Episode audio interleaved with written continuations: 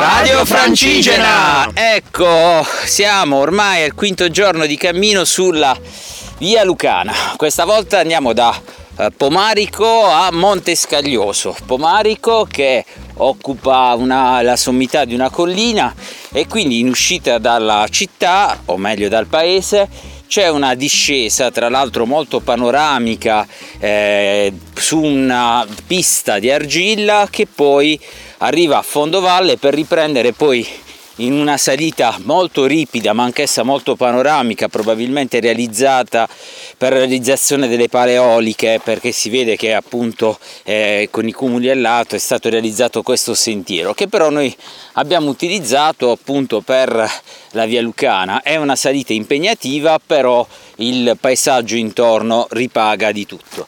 Abbiamo rinominato questo monte Monte Auf perché? Perché sostanzialmente dopo tutto quello che ci eravamo mangiati ieri la nostra digestione era molto diciamo lenta da questo punto di vista.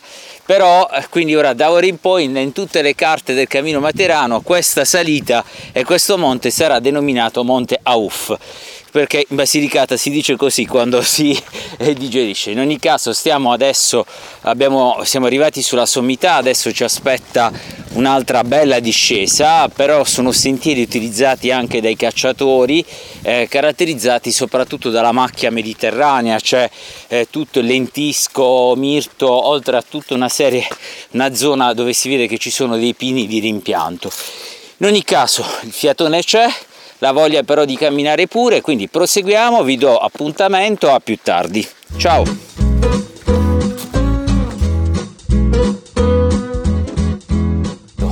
Allora vi ho raccontato del monte che sta, abbiamo scalato.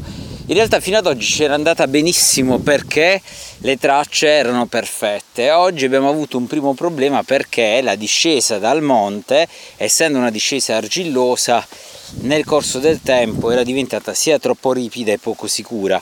Quindi siamo tornati indietro verso la strada c'è una serie, c'è un serp- la strada fa un serpentone, ma attraverso un sentiero laterale è possibile scendere in ogni caso da Pomarico. C'è un rettilineo di alcuni chilometri su una strada eh, sia asfaltata ma eh, diciamo secondaria e si entra eh, nei campi, quindi comunque si tratta di una strada molto molto tranquilla, anche molto piacevole alla vista, ci sono dei frutteti intorno ed è quella che stiamo percorrendo eh, adesso. Quindi ehm, tutto sommato abbiamo già corretto l'errore in traccia e stiamo andando in direzione di Montescaglioso. Ora a Montescaglioso si può arrivare in due modi, o attraverso un tratturo che entra poi dalla parte del cimitero o attraverso una zona verde che si chiama eh, Difesa San Biagio. Stiamo optando per questa seconda opzione, c'è una salita per arrivare ma era inevitabile perché Montescaglioso è anch'essa sul, sulla sommità della collina, però è ombrata, c'è vegetazione quindi è anche più piacevole da percorrere. Probabilmente qui mentre camminiamo stiamo appunto riflettendo come sistemare la traccia per renderla più accessibile possibile a tutti gli utenti. Quindi ora ci manca ancora un po' eh, quindi oggi per una giornata un pochino più faticosa del solito ma eh, siamo fiduciosi anche perché eh, a Montescaglioso ci aspetta un'accoglienza particolare. A dopo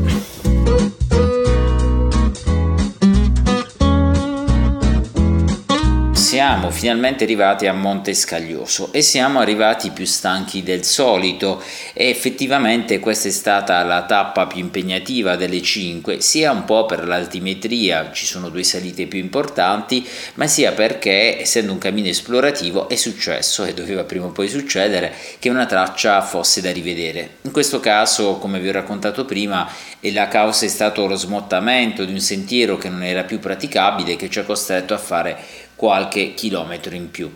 Inoltre l'arrivo a Monte Scaglioso avviene attraverso un'area boschiva che si chiama Difesa San Biagio, che prende il nome dalla chiesa omonima che ha all'interno, anch'essa in salita, però introduce in maniera molto piacevole, molto ombreggiata, all'interno di un paese di origine medievale che vale sicuramente la pena di visitare.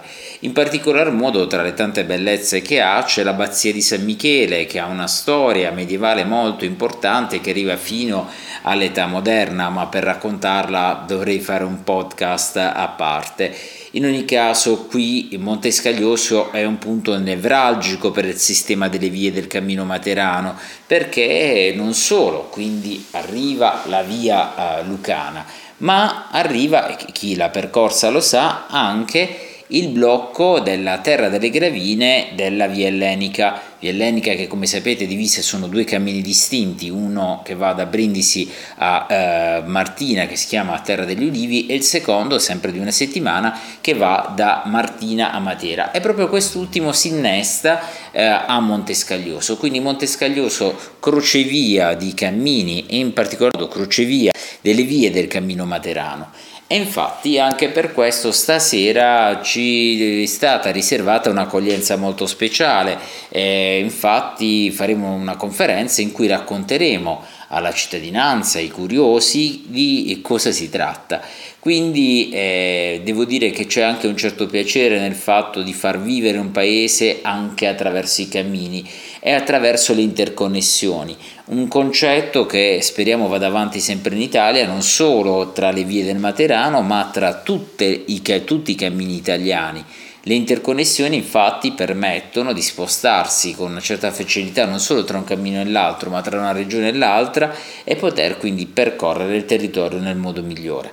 Detto questo, quindi vi do appuntamento al nostro sito che è camminomaterano.it, alla nostra community Facebook Cammino Materano Community e eh, ai nostri canali Instagram dove anche domani che racconteremo la tappa appunto di arrivo a Matera che è in comune con la Via Ellenica, vale a dire Montescaglioso Matera, eh, faremo le nostre dirette e saremo accompagnati dal comitato, tra l'altro, della Via Ellenica di Castellaneta. Detto questo vi saluto e vi do appuntamento domani.